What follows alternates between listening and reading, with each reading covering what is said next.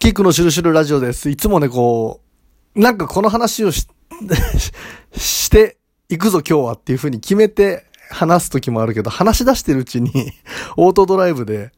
オートドライブっていうのかな。思わぬところに行ってしまう時があって、まあ、前回がまさしくそうだったんだけどね、なんかアドラー心理学の話をね、あのして、菊田さなえさんの話をした後に、あの、俺がニューハーフヘルスにハマったっていう話に 入ってって、いや、まずアドラーと菊田さんに謝んなきゃいけないっていうね。で、菊田さんって、あの、俺も本名菊田だから、ちょっとそこもややこしいなっていうのもあるんだけど、あの、菊田が菊田に、あの、謝るんですけども、あの、すいません、なんかあの、菊田さんの不思議な話で終わらせとけばよかったなと思ったんだけど、まあね、あの、その前世の因縁みたいなものを根性に持ち越すことがあるのかということで、自分がこういう体験したことがあるって話でね、前回途中になっちゃって、あの、仕切り直しでちょっと説明すると、まあ、毎年夏になるとちょっとこう、美、男子がいいなってやったらこう思う気持ちが出てきてて、それがまあ止められなくなって、だけれどもその男性に行くっていう感じじゃなくてね、中間を取ったんだかなんだかわかんないんですけれども、ニューハーフの方をね、まあそういうお店に行って、ちょっとこう遊んだ時期があるんですよ。で、それがもう思いのほか良くて、俺はもうハマってしまうという、えー、段階になった時に、その後に、まずね、えー、バイクを盗まれて。バイクって言ったってこれあれですよ。あの、原付とかじゃなくて、あの、でかいビッグスクーター。40万ぐらいしたやつ。もう な、なくなってたっていうね。と、あと、車にひかれそうになったっていう。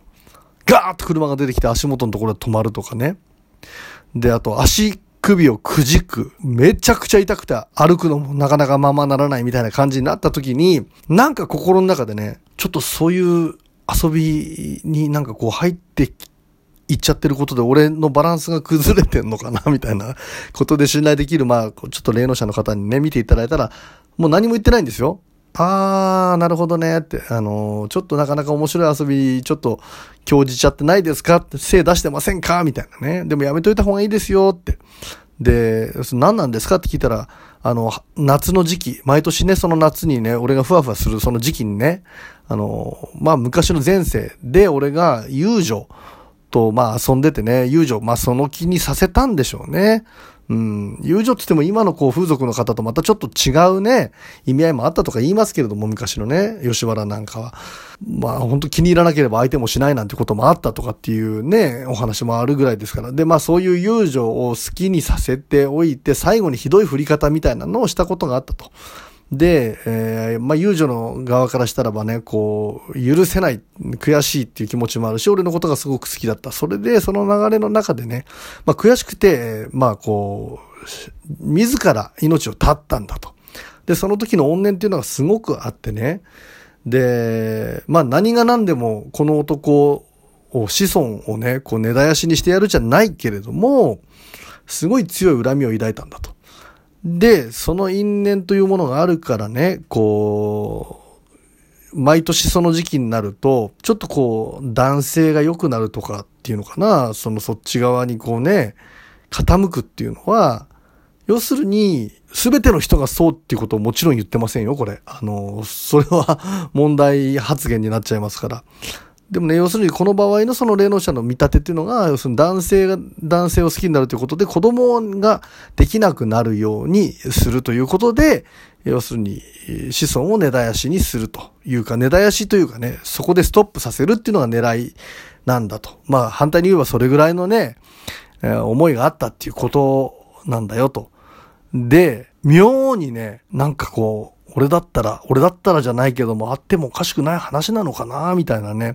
まあそもそもね、俺自身がこう、男子校卒で、未だにね、なんか神さんなんかにもこう、女の扱い方分かってないみたいな。まあ男とか女とかっていうこと自体が今性差別とかっていう いう話があるから、もうそういう話になっていくともう、とてもじゃないけど話せないんだけども、うん、ここのラジオだからっていうことで、えー、ちょっとこう、お話しさせていただくんですけども、いわゆる女性の気持ちが分からないとか、不器用だとか恋愛ベタみたいなね、こと言われて、うん、まあそういう部分がね、こう前世であってもおかしくないなって自自分でなんか思う部分もあるわけですよ。で、ああ、それ妙になんかこう、わかるような気がします、つって。えー、じゃあ、どうしたらいいですかっていうことを聞いたら、まあね、一応ね、こう、まあお祓いみたいなことはするけれども、まず自分自身の意思を持ってね、私は女性とちゃんとお付き合いするんですっていうことを意思表示をするのが一番だから、今すぐに女性を抱いてくださいっていう ね、あの言われて、笑いそうになっちゃったんだけど、うん、ニューハーフを抱いて、その対処法が今度女性を抱くっていうね。で、あの、その時にね、そういうお相手もいなかったんで、また風俗に行くっていうね それで、すぐに抱きましたよ。うん。で、そしたらね、こう、足くじくだの、ね、バイク盗まれるだの、車に追突されそうになるだのがピタッとこうね、スパッと止まったんですよ。で、あこれ、ほんとそうだったんだと思ってね。そっからこう、まあ、意図的にね、うん、意識的に、あの、女性をいいんだって思うっていうことでなんかちょっと焚きつけるじゃないけど、特に夏の時期はね、それを意識するようにしてますよね。まあ、正直に告白するとその後、またこう、こらえきれなくなって、ある夏にちょっとそっちに一回、一回だけ入っちゃったことあるんですけどね。その時も、その教えをまた守って、またすぐに風俗に行くっていう。もうね。何回その性風俗店の話をしてるんだっていう。このラジオのこの12分の中だけで少なくとも4回は言ってるわけですから。まあでもね。まあそういう過去の、過去世の因縁っていうものが年間通じてじゃなくてもね、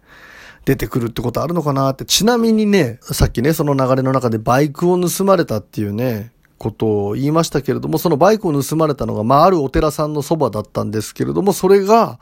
遊女の投げ込み寺だったっていうね、まあ、後で調べて知ったんですけれどもね、まあ、身寄りのない遊女とか、まあ、生き倒れなどの死体ね、が放り込まれたという、まあ、お寺さんだったということでね、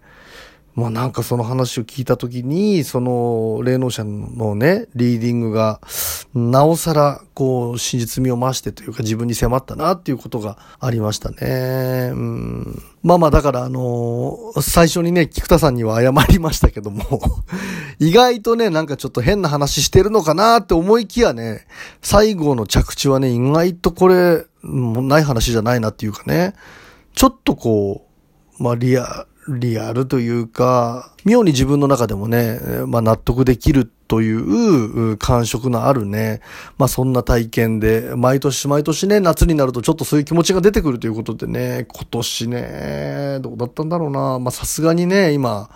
あの、実際にね、本当に、こう、奥さんのおかげでね、えー、まあ、子供授かることもできたわけで、で、またそれがね、長女が娘なんですよね。うん、なんかよく言いますよね。あの、女性でちょっとこういろいろと遊んでたりとか、女性を泣かしてた男性には最初に娘さんができるなんていう話を聞いてて、俺そんなに泣かせてたかなとは思うんだけれども、やっぱ不器用だったっていうこともあるのかな。一番最初に娘だって聞いた時にその話をね、こう聞いてたからね。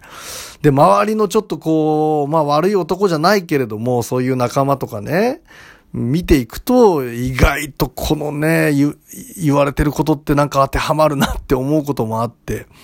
で、考えたときに、まあ、その神様みたいなものとかね、まあ、仏様なのかな、存在っていうのがいたときに、まあ、ちょっとそういうね、ことをしていた男性に娘ができるっていうこと自体がね、